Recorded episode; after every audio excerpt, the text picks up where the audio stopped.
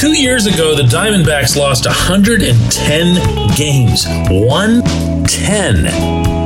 This year, they finished only six games over five hundred. They lost their last four games of the season, finished sixteen games out of first place in their division, and had a minus fifteen run differential. They are heading to the World Series. Good morning to you. Good Wednesday morning, I'm Dan Kovacevic of D K Pittsburgh Sports, and this is Daily Shot of Pirates. It comes your way bright and early every weekday if you're into football and or hockey. I also offer daily shots of Steelers and Penguins in the same place that you found this. I know, I know, when you hear a story like that, when you read about it, when you see it on T V, you think anything's possible. You think about what could happen with your team. I'm not going there.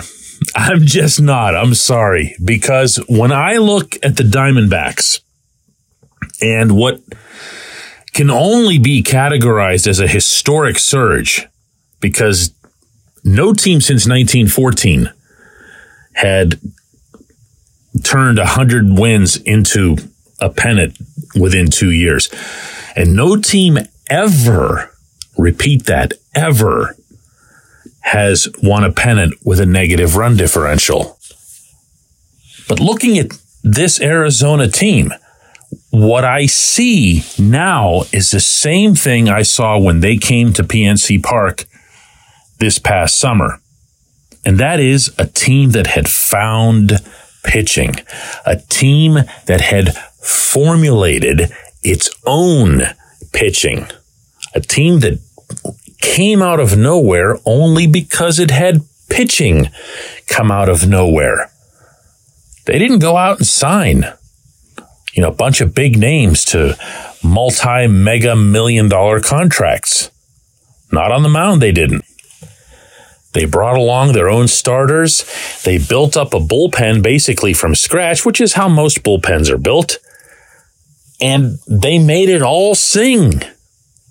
So you go into a game seven, even against a lineup like the one Philadelphia has, and you're operating at an advantage. I'm sorry. The, the, the pitching is the cheat code. And if there's any franchise in Major League Baseball that should know that, it is Arizona.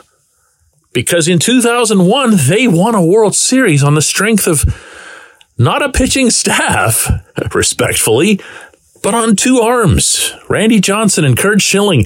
They manipulated different ways to get them out there every other day. They fretted over having to use anybody else. But they had Schilling and they had the big unit and they got it done even against the mighty Yankees. They represented the advantage, just like Arizona's pitching represented the advantage last night. Didn't matter what the Phillies were going to do in a do-or-die game, and this is something that Pittsburgh should know pretty well. It's just going to come down to your pitching. It is. And the Diamondbacks got it done. The Diamondbacks now have a chance to win their second World Series championship. The Pirates, you know, man, I hate doing this, because this is the part where you go, oh, no, not again. But I, I, I want to think that with Mitch Keller, Paul Skeens, Jared Jones, uh, maybe if you want to throw Johan Oviedo in there, Luis Ortiz, and whoever else it is that comes here that's acquired through free agency or trade. And I happen to believe still that trade is the more viable option toward that. Are you going to have that pitching staff? I like some of the bullpen. There's no way not to. You have, I think, the best closer in baseball in David Bednar. You have a guy who, when he's healthy, is one of the better setup men in baseball in Colin Holderman. The future looks very bright for Carmen Mlodzinski. But bullpens, man, you never know, you know?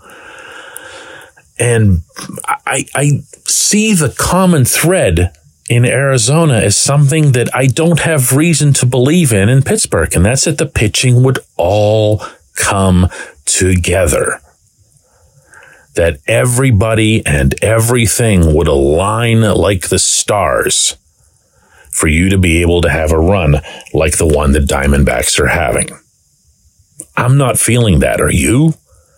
I'm not feeling that about the offense. Are you? I know that the talent pool is there. I know that there are a lot of very high draft picks. When you're looking at, you know, Henry Davis being a one one, when you're looking at O'Neal Cruz being a main guy coming out of the international free agency pool, uh, these are talented individuals. Leo Verpegero is a talented individual. There's a lot of that on this team. There's Termar Johnson still coming. Don't forget about him. But it does eventually, at some point, have to mature. It has to rise up to the next level. And you know what has to happen for that to happen? People have to get better. People have to get better. And anybody who supports the regime or coaching staff or whatever that's currently in place in Pittsburgh can never answer the question that I ask, which is who's gotten better. Don't give me a higher run total. Higher run totals can be acquired. You can go to the outside and bring in an Andrew McCutchen and a Carlos Santana and a G-Man Choi and whatever else, and you can raise your run total. Tell me who's gotten better.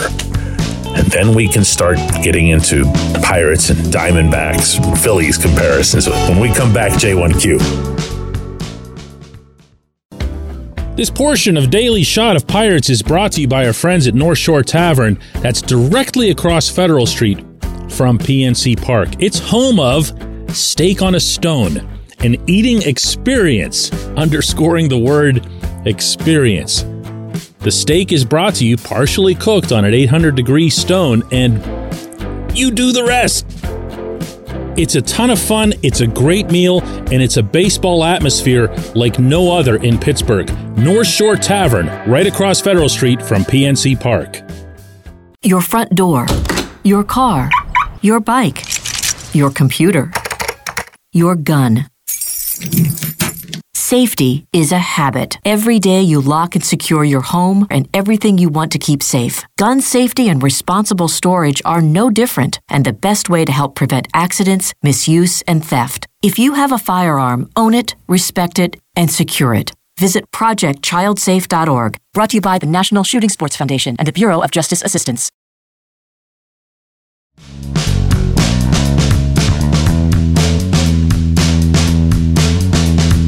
Today's J one Q comes from T B, who says, D K, instead of firing Andy Haynes, which I know you're a proponent of, why not instead hire a second hitting coach slash instructor who can work with individual hitters on their mechanics so they have more success on the pitches that they do attack in the zone?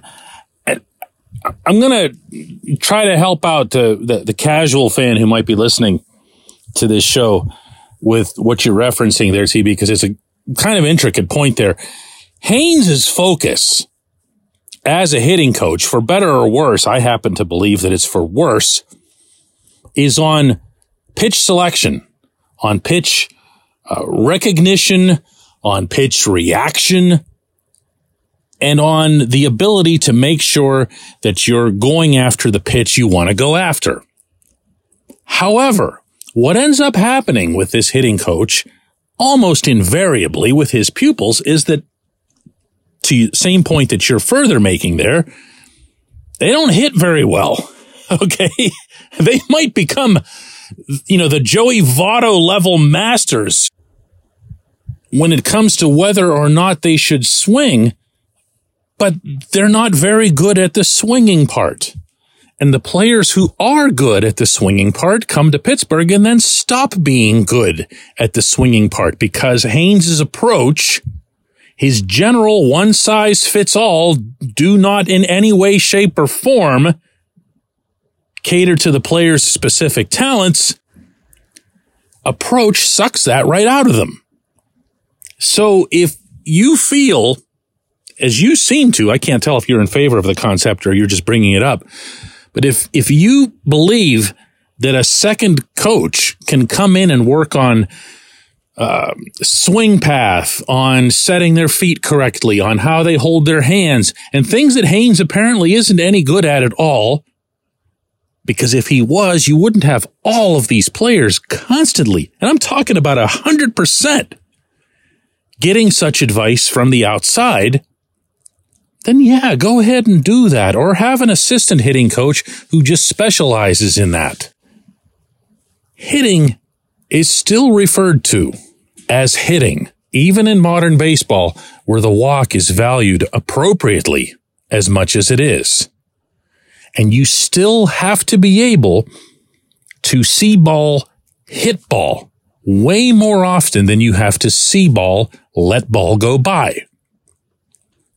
And if the Pirates made a mistake in hiring this hitting coach, as I believe that they did at the time, said so at the time, because he had utterly failed in Milwaukee, had nearly derailed Christian Yelich's magnificent career, and now he gets sent a life preserver to come to Pittsburgh. Wow, great, awesome, thanks.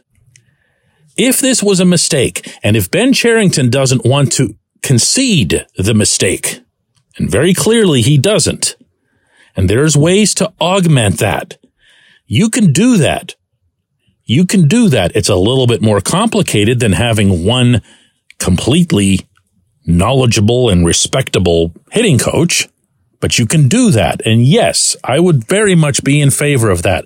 Look, the Pirates aren't going to go anywhere, regardless of what they add this offseason, with the level of instruction that they currently have. They have to get better at it. Maybe they're going to make that effort. Maybe. But so far, honestly, it just sounds like they're hunkering down. They don't feel like anything that they do is being done wrong. No matter what the statistics, no matter what the analysis, no matter what the actual hitting figures illustrate. I appreciate the question. I appreciate everybody listening to Daily Shot of Pirates. We'll do another one of these tomorrow.